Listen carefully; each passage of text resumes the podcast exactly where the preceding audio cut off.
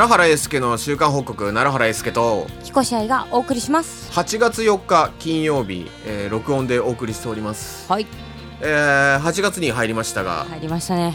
特に8月だろうが7月だろうが もう俺には何も変わりはないんだけれども、はい、あのここ最近はですねはい、えーまあ格闘技のイベントが、はいはい。えーもう軒並みありまして、まあ前回ちょっと話さなかったんだけど、えっと、7月25日に、はい。あのボクシングの試合あったんですよ。WBC、WBO 世界スーパーバンタム級タイトルマッチっていうやつで、はい。えースティーブン・フルトンっていうチャンピオンに対して、はい。えー井上尚弥が、はいえー、と挑戦者みたいな感じで、はい。は井上尚弥は去年バンタム級全部4つね、はい。あの統一しましたんで、はい。それを今年の1月に返上しまして、ほえ階級1個上げまして、でその1試合目ボクシングってさ実はさあの本当はチャンピオンと挑戦するまでにはい。何回も何回もこう段階上げて戦っていくんだけど、はい。もう井上尚弥の場合はもうあのバンタム級で4団体全部制覇しちゃったからもういきなり階級上げてもいきなりチャンピオンと戦えるっていうのでもう初っ端からいきなりタイトルマッチっていうことで、うはいはい。えっ、とまあこれはねあの見たんですけど、はいでこういう試合ってこの1試合だけじゃなくて、はい。昼間ぐらいからあってさ、はい。ずーっといろんな、まあ、あの選手たち別のタイトルマッチだったりとかなんかほら日本タイトルマッチだったりとかはい。いろんな階級の試合があって最後え大鳥にこのフルトン井上っていうのがあったんだけど、はい。あのレッスンだったからさ確かこの日、まあ、電車の中で見たりとかあとその試合までのなんか煽り V みたいのが長すぎたさ、はい。結局そのはい。あれなんですよ。試合始まる頃には家着いてたんだけど、あはいはいはい。まあだから最初から見れたんだけどさでそれも今までなんかアマプラだったのよ、はい。そのき去年の歴史的瞬間ははいアマプラでさ、見れたんだけど、うん。今回はあのレミノっていうあのアプリで独占配信っていうから、はい。そしたらそのまああのアプリだけ入れればさ無料で見れるから、はいはい。アプリだけ入れてさで無料で見たんだけど、はい挑戦者なのに井上尚弥、はい。なんかどっちが挑戦者ですかみたいな試合だったのよまず。はいはいはいでなんか8ラウンドで結局 KO 勝ちしたんだけど、はい。相手も今まで KO したことないあの KO されたことないのよ。へえでなんか井上尚弥とほとんどこう戦績も同じぐらいで、はい。なんかあの0敗何勝20何勝0敗みたいな感じで、はいはい。そのほら階級上がるから体重上がるとさちょっと体重上がっただけでもやっぱあのパンチが効かなくなったりするんだけど、はいはい。もうガンガン効いてたねでもね相手もね今までよりも全然違う強いから、はいはいはい。まああのーブロックしたりとかさ今まで帰ってこなかったようなカウンターが返ってきたりとかしたりとか結構、はいはい。あのー素人目から見ると僅差なんだけど、はい。実はなんか井上はなこう調整しながら戦ってたのよ。相手はこう守って、はい。たまに入れるパンチとかでなんかポイント要はねポイント制で判定勝ちがうまい選手だから、はい。で井上のその攻撃にどんどんこうブロックしていくからさ、はいはい。まずは相手に攻撃をさせてカウンターを狙うっていうので結構ねあのもう顎とか見せて誘いまくってたんだけど、はい。まあそれにあのーだからね結構そのボクシングの試合って将棋と一緒ではい。ボディばっか狙ってるとガードがボディの方に下がるからそこに合わせて顎にパンチ狙うとかさ駆け引きなのよ。それがすごいねこの試合面白くあてだから KO するまでも、はい。もうお互いも攻撃してもガードガード避けられるとかってだやつだったのが、はい。ほんと12発でもう終わっちゃったみたいな試合だから結構面白かったよ。まあそれ見て、はい。まあはい。私興奮しておりましたよと、で先週の何日だったっけな？7月30日日曜日。もうこの前の日曜ですね。はい今度はまあライジンの夏フェス的なやつで超ライジン2っていうのがあって、はいはい。まあ、それが、まあ、スーパーライジンか。でこれがえっ、とねライジンパートとあとねアメリカの格闘技団体でベラトールっていうのがあるんだけど、はい。その団体2つがコラボして前半はベラトールパートで、はい。後半はライジンパートっていう感じで、うんうんうん。それもさ同じリングなんだけど、はい。金網ありと金網なしの試合だったのよ。はい。で前半のベラトールは金網ありだからさ、はい。最初金網で用意されてるんだけど、うんうん。ライジンパートになった瞬間にその金網がさウィーンっつってあの機械で上に上げられて今度は普通にリングに変わるっていう、へえうん、なんかねイタリアかどっかのねメーカーから取り寄せたやつらしくて。はい。うん、でたださこれはさちょっとあのペーパービューで見なきゃいけなくて俺見てないのよまあ、試合だったりとかほらオフィシャルが流してるようなやつとかでちょろちょろ見たぐらいなんだけど、はい。結構ねだから最初買おうかと思ってたんだけど、はい。なんかさ直前でさなんかメインどころが結構怪我しだしてで出れないってなってあの別の選手が代わりに出たりとかさうはいあとはなかったカードが組まれたりとかして結構なんかね直前でねいろいろあって結局俺買うのやめたんだけど、はい。あのーだって1個あのバンタム級のタイトルマッチがそのファン・アーチュレッタっていうのと、はい。朝倉海が戦う予定だったんだけど、い。朝倉海が怪我しちゃって、はい。もうほんと直前であの扇久保っていうねまあえっとバンタム級の日本一の選手が、まあ、出てったんだけどさ、はい。もう直前だからもう準備期間もなくてみたいな感じで、まあそのまあ、結局判定で負けちゃったんだけどはい。とかあのベラトールパートの方もパトリッキー・ピットブルって選手と AJ マッキーっていう選手が戦う予定だったんだけどはい。AJ マッキーが怪我直前ほんと1週間前とかに怪我しちゃって、はいはいはい。なんかどっかでバーベキューやってたあのライジンのライト級のチャンピオンのさサトシ・ソーザっていうやつがさ バーベキューしてたんだけど急に電話かかってきて、はい。1週間で準備してその試合に臨んでみたいな。え。まあこれも負けちゃったんだけど、はいはい。であとは、えっとベラトールのフライ級のタイトルマッチで堀口教授と新竜誠っていうねあのアメリカの大会なのに、はい。タイトルマッチが日本人同士っていうね、はいはいはい。戦いだったんだけど、はい。これも開始25秒で、はい。堀口教授のパンチがはい。新竜誠の目に入っちゃって、で、はい。えっとノーコンテスト。おおなんかいろいろ紆余曲折あって、はいはい。ただなんかそのこの中での唯一のみんなが盛り上がったところっていうのがまあいろいろ盛り上がったところもちろんあるよ、はい。えー1個ジャイアントキリングがあって、はい。そのさっきライト級のベラトール側のチャンピオンでパトリッキー・ピットブルって言ったんだけどそれのね双子の兄弟でパトリシオ・ピットブルっていうのとはい。鈴木千尋ってね、はい。あのフェザー級の、はい。この前タイトルマッチ、あのークレベルとやったんだけど、まあ、クレベルっていうのが体重超過でベルト剥奪されちゃって、まあ、そのクレベルと鈴木千尋が前回先月ぐらい2ヶ月ぐらい前に試合したんで5月かに試合したんだけど負けちゃったんだよ鈴木千尋。はい。でパトリシオ・ピットブルってめちゃくちゃ強いのよ、はい。でもどう考えてもこれ直前のあのカードだし、はい。でクレベルにでパトリシオ・ピットブルがどっちかどっちかのピットブルがクレベルには勝ってるのよ、年末。はい。だからこのピットブルと鈴木千尋が戦ったらまあ周りから見たら鈴木千尋が負けるという展開だったんだけど、はい。始まったら1ラウンドで鈴木千尋が KO 勝ちしてこれが一番このあのライジンの中で盛り上がったかなみたいなはい。感じのね。はい。うん、まあ今早口で喋ってるから何のこっちゃ分かんないのだと思うけど、はい。これはだからあの金ちゃんとかに話すとはいはい。めちゃくちゃ盛り上がるんだおよ、ほー。いやあれはなんか強いですよねとうんうんかなんか、うんうん。そうそうそう。でも盛り上がってますよね、まあ世の中でめちゃくちゃ盛り上がってた、ね。で、結局メインカードが朝倉未来とあのケラモフの、えーフェザー級のタイトルマッチだったんだけど、はい。これもまあ朝倉未来有利と思われてたんだけどしいざ支配が始まったらケラモフが強すぎて、うんはいはいはい。1ラウンドで。で初めてなんか朝倉未来タップしたらしいよ。マジか。前もえっ、とねクレベルにも負けたのよ朝倉未来って。その時はこう失神するまでさもうタップしなかったのよ。はいもう意地でもタップしなかったのが今回すぐタップしちゃって、はい。で結構なんかうん。なんかねいろんなでもねうん。まあそれはそれでちょっとショッキングな出来出来事だったけど、はいはいはい。でもう一個そのえっ、と目玉の中でさ女子のスーパーアトム級っていう階級があって、はい。もうめちゃくちゃ体重があのー何少ない人たちのやつね、はいはい。で伊沢聖華っていうチャンピオンと、はい。まあ、クレアレ・ロペスっていう選手が戦ったんだけど、はいもうね伊沢聖華はもうねダントツに強いのよ。はい。もうすなんか雷神参戦してもうねなんか2試合3試合でもうなんかベルト取っちゃって、はい。でもそこから全然負けてないのよ。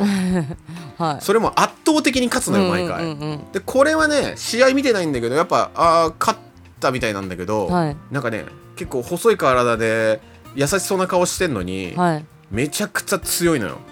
特にあの打撃っていうよりかは、はい。えっと、グラップリングが強くて、もうねまあ結構面白いカードはいだった、はいまあちょっと見たかったけどねって感じ。でまあこれがは7月30なんだけどこれからもなんか何ヶ月かおきにあってはい。で次やんのが「ライジン44」ってやつね。はい。9月24日に、まあ、また埼玉スーパーアリーナであるんだけど、はいはい。今ね対戦カード1個だけ決まってて、はい。それがやっぱり今選手たちが入り乱れてこういろいろジャイアントキリングがあったりとかこっちが勝つだろうっていう思ってた方が負けたりとかっつって今フェザー級めちゃくちゃ面白いんだけど、はい。で朝倉未来がいて鈴木千尋がいて、はい。まあ、クレベルっていう選手もいてもうねフェザー級はすごい今混沌としてんだけど、はいはい。その中の、えっと牛久潤太郎っていうのと萩原恭平っていうのが、はい今のところ決まってんだけど、うん。牛久潤太郎はもともとフェザー級のチャンピオンだったんだけど、はい。えっとクレベルに取られちゃって、はい。で、えっとこの前の「ライジン」で朝倉未来とやって負けたのよ。はい。でちょっと今なんか実力がどうなのっていうところではいでもう一人の萩原恭平って選手は、えっと、なんか最初結構こうすぐもうタップしちゃったりとかしてはい。弱いのかなとか思ってたらなんか最近こういろいろね練習方法とか変えて最近ちょっと強くなってきてはい。でここのカード。だから、えー戦績で言うと牛久潤太郎の方が強いんだけど萩原恭平どう出るかっていう感じ、はい。だ牛久潤太郎どっちかっていうと確かグラップリングがメインなのかな、うん。で萩原恭平っていうのは、えっと、ストライカー。パンチ打は撃いはい。の選手だから、うん。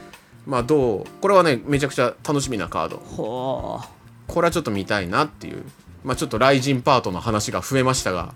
まあスポーツ系はね、こんな感じで うんあの格闘技ね、はい。で先週話そうと思って忘れてたのが今女子のねサッカーがワールドカップやってるんですよ。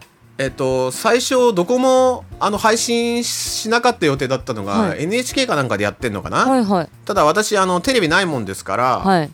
えーどうにかしてみたいと思って、はいで結構ね平日の日なんか昼間ぐらいにやってんのよ。うんうんで割とねその時間ね休憩時間だったりとか休みの日だったからうんはい。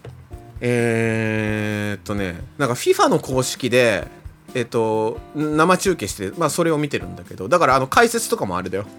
解説っていうか実況あの英語だよ。ああそっか。で別になんか、はい。まあ実況とか解説なくていいからさ。はい。でその日本はグループリーグはこれがまたね運命的というかはい。あの国のその合わせ方が面白かったのが、はい。まあ、グループ C ななんだけど、えっとね、日本スペインとザンビアとコスタリカなのよ。はい。でこれね何が俺ちょっと面白いかと思ったかっていうと、はい。男子の方のワールドカップ最初のあのグループリーグは日本スペイン、えっと、ドイツコスタリカだったのよ。はいはいはいら女子もこれザンビア以外は男子のグループリーグと同じ国なのよ。確かに。うん。それでまあ女子ね前の監督の時がもうひどすぎてさはい。結構ファン離れてったのよ、はい。まあ、俺もその一人なんだけどはい。要はなんか2011年にワールドカップ優勝してからはい。もうどんどん落ちるに落ちてでその前の監督でめちゃくちゃ落ちたのよ。はい。なんかめちゃくちゃあのファンからはすごいもうブーイングブーイング。はい。まあ要はその戦術がよく分かんなかったりとかなんでこの選手ずっと出してんだとか、はい。まあこっちの選手の方がいいのになんで試さないんだみたいなまあいつものサッカーファンのあのー、ざれ言ですけれどもね。はいはい。でもそれでまあ魅力がなくなってどんどんファン離れしてったような印象だったんだけど、はい。まあ、監督変わってから、はい。結構その間にね選手俺ずっとあのねベレーザにいた長谷川唯って選手がずっと好きだったんだけど、はいはい。最近ずっと海外にいてさはい。AC ミランに行ってはい。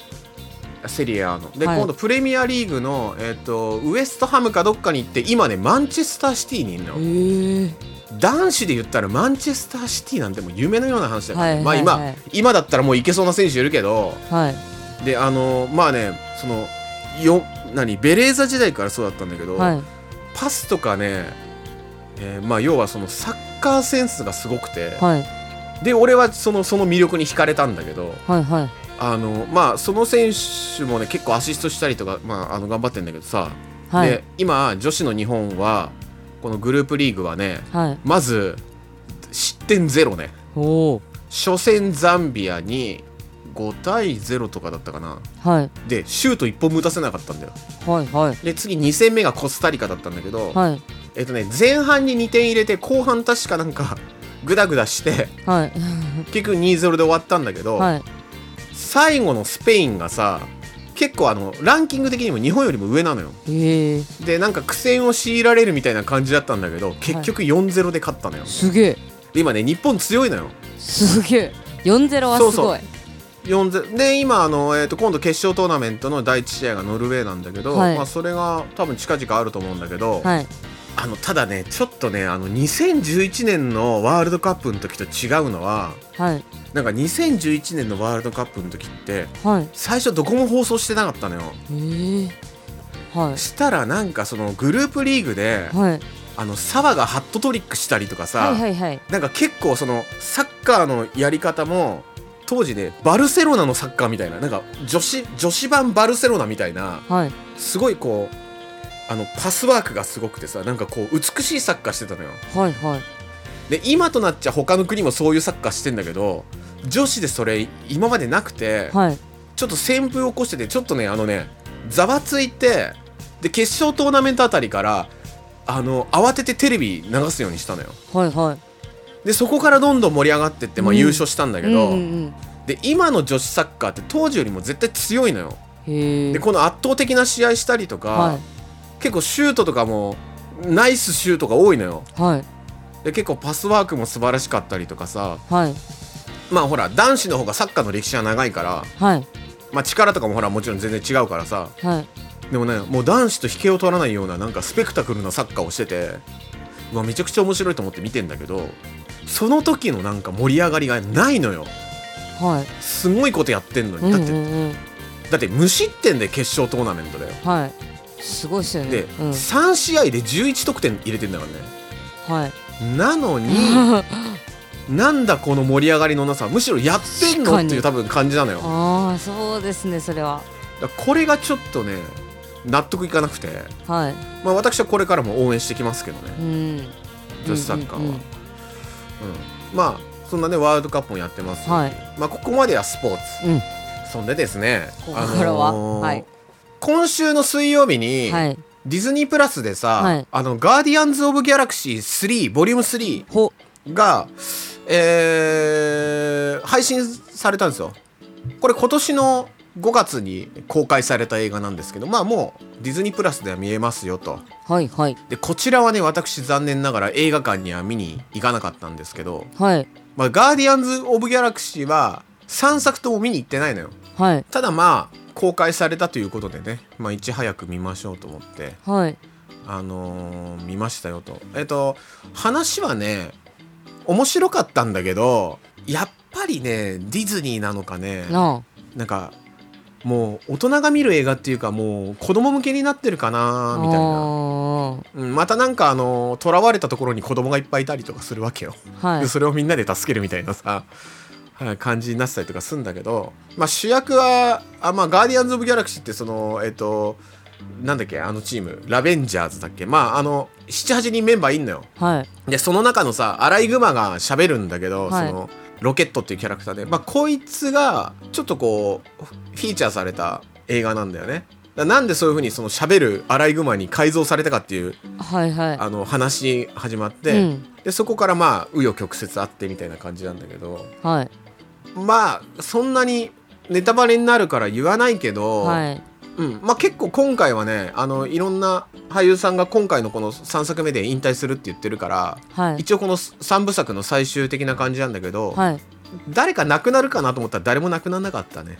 なんか亡くなったかなと思ったら亡くなってなかったみたいなとかあとはそのこう一人傭兵っていうかさあのーこいつを狙ってあのこいつをその要はロケットってアライグマを、まあ、さらうなんか敵みたいのがいいんだけど、まあ、そいつも結局その騙されてたりとかして、まあ、最終的には仲間になるんだけどみたいなあの感じになってんだけどさあのーまあ見てくれよって話 これは。うん。まあ面白かったよ。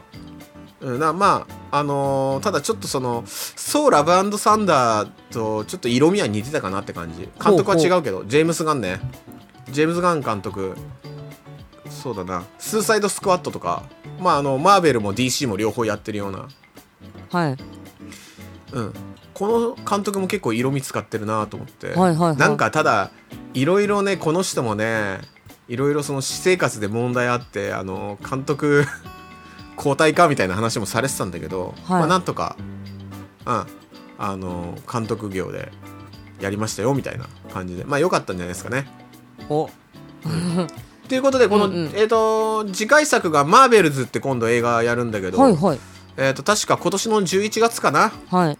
えー、とキャプテン・マーベルとキャロル・ダンバースキャプテン・マーベルとパイロット時代アメリカ空軍のパイロット時代に、えー、と同僚だったマリア・ランボーの娘のモニカ・ランボー。ほそしてもう一人があのドラマでやってたミズ・マーベルに出てきてカマラ・カーンっていうこの3人ね。この3人が、えー主役でうはい。まあ戦うっていう話なんだけど。はい。あんまねあの一応あれは出てんのよ。えっ、とティザーは1回出たんだけどはい。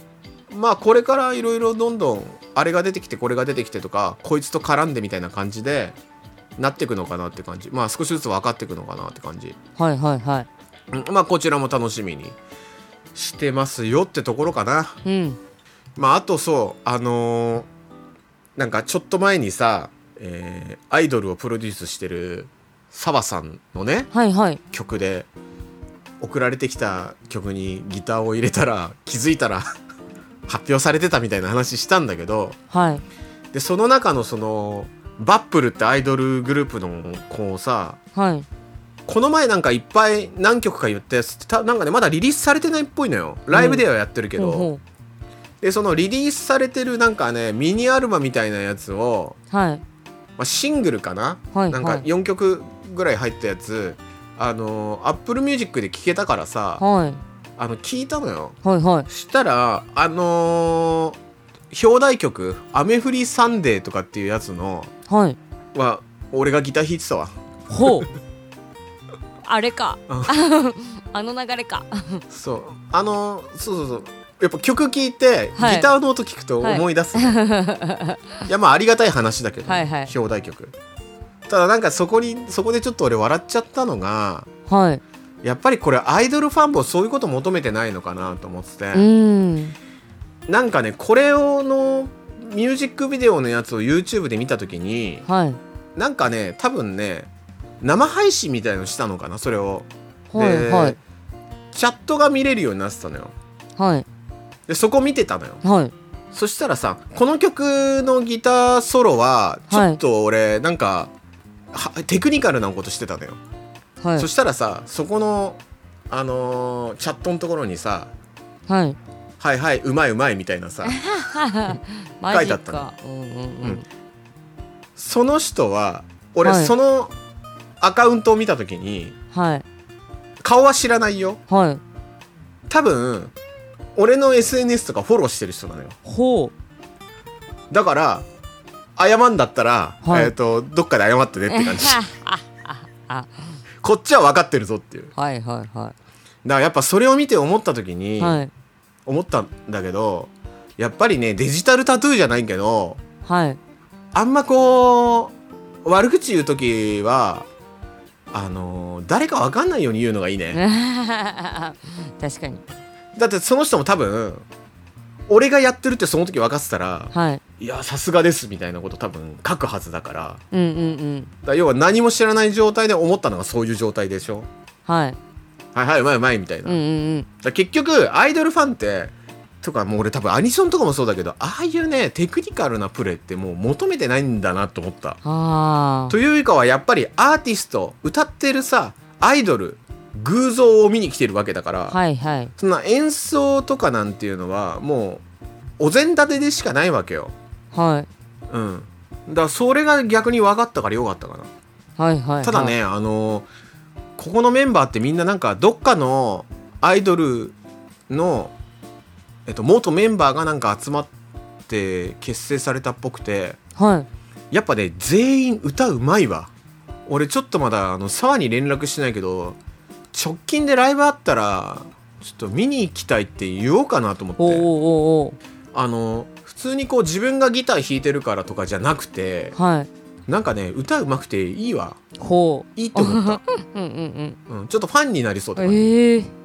うん。まあそんなところっすね。まあそういうねこともありました。まあこれは引き続き私にギターを弾か弾かせていただければと思いますね。今特に仕事がない分、はい。まあ常に手を抜いてるわけじゃないけどはい。やっぱりもうい今一度こう気を引き締めてねあの最高のギターを弾ける気がしますよ。やっぱり。うん。いろいろもっと考える時間も増えるわけだから、うんうんうん。まあそんなところです。はい。今日は以上かな。はい。あえっ、とねそうそうだあのさ小田急線のあの下北から登戸の間で電波が悪いっていうさはい。あ言の話を、まあはいはいはいあれねちょっと詳細な部分がもうちょっと分かったわ。えっと共同からはい。成城学園前の間、あなるほど。で特に成城学園前の手前あたりが特に電波悪い、なるほど。うん、これがあの分かったことですね。はい。まあ以上です。じゃあこれからはあの構えてイラッとしないと。というか、はい。そうですね、はい。あの そこはイラッとしないっていうかあの犯人分かったんで そこだけちょっと我慢すればいいかなそうですね。まあ一瞬だけだしね、はい。うん、まあそんなとこっすね。はい。あのーまあ来週はもう私誕生日過ぎてると思いますのででね。1個レベルアップした状態ではい。おりますので、まあ、特に何も変われないけど。はい。あごめんもう一個思い出した。何ですか？あのさスこれまたスポーツの話戻るんだけど、はい。バレーボールのさ、はいえっと日本代表の男子がはい。今強いの知ってる、なんかちょっとだけ知ってます。つい最近世界選手権あってさ、うんうん。なんか結構連勝みたいな感じで、はいなんか強いチームに結構勝ってみたいな感じで多分ニュースになってたと思うんだけど、あのさ俺ギターの生徒さんでさ、はい。バレー部にいるはい。男の子が来てんだけど、はい。あの聞いたのよ。はい。なんか急に強くねっつって。はいはいはい。であれは何なのって言ったら、はいで俺も調べたのよいろいろ、はいはい。そしたらまあ大体ニュースとかだと、はい。要は監督が変わったとあかあえーとまあ、戦術がなんとかって言ってんだけど、はい。まあ、そんなのって当たり前で、あはい。その子が言ったことが俺一番納得したんだけど、はい。配球ってあのーアニメが流行ったでしょ、はい。あれでバレーボール人口が増えたからっつってたよ。へえ。そうなんだ。でえ今日本代表の選手ってそんなに若いのっつったら、はい。まあ若いと。はいであのほらなんか黎明期っていうかあんまうだつも上がんない頃のさ、はい。まあ、今もイタリアで活躍してるあの石川選手っていうぐらいな選手しか知らなかったからさはいはい。あの選手もそうなの？っつったらあの選手はちょっと一個上になるから、はいはい。配球とかの世代じゃないけど、うん。最近の若手で入ってくる人たちは多分ねはい。配球を見て、はい。っていう影響を受けた人多いって言ってて。すげえ。でも確かにあのー例えばサッカーで言うと中田とかのあの、えー稲本とか、はい。高原とかあの、はい。中村俊輔とかの世代って、はいはい。キャプテン翼があ。子供の時に流行ってなるほど。そう。でしょ？でまあ野球はさ昔からずっと巨人の星侍ジャイアンツとかいろいろずっとやってるから、まあ、野球は人気でしょ？でやっぱスポーツって、まあ、だって音楽だってそうじゃんそうですね、えっと、い今だというボッチ・ザ・ロックを見てくる人もいるしその前だったはいらバンドリとかさって言ってあの若い子来んのよ。はい。だやっぱその俺す日本のアニメとか漫画の影響ってすごいなと思って。確かに。これが一番のなんかねあの流行らせるためのあれなのかなと思ってすごいなと思った影響力。はいはい。ただねただこれは俺の、はいただこれは俺のあの感覚よ。はい。唯一流行ったのに強くならなかったのってバスケットだけ「スラムダンク」「スラムダンクって俺が中学時代に流行ってたやつだけど「はいはいはい。スラムダンク流行って出てったのってあの田臥ぐらいだから。今は八村塁とかいろいろいるけど、はいはいはい。あれは絶対「スラムダンクではないし、はい。うん、なんかバスケットが流行ったからっていうかもしかしたらそれはその田臥選手の功績かもしれないけどはいはい。あれはアニメ専攻じゃないと思うね今バスケが強いの、うん、だと思う。であとは、まあ、ドラマとかで今ネットフリックスでこの前まで「サンクチュアリ」ってやってたけど、はいはいはい。あれで相撲が 盛り上がるのかどうかってことでね。ただちょっとあ漫画とは違ったあれは結構ほらえげつないような話もあるから。はい。ちょっとそこは何とも言えないけど、うん、でもなんかやっぱそういう映像とかで影響を受けるものって多いんだなっていうのがはいはいなんかは納得したね。確かにな。まあそれ思い出したの、まあ、これであの今週話すことは全部話したわ。はい。まあそんなとこですね。じゃあまた来週お会いしましょうかね。来週はもうあれだね。お盆とかかな。そだねっかそうですね。お盆シーズンだね。はい。うん、まあそんなところで。はい。はい。じゃあ熱中症には気をつけてということで、はいはい。あ終わりにします。奈良原英介の週間報告奈良原英介と。木越愛がお送りしました。はい。また来週。さよなら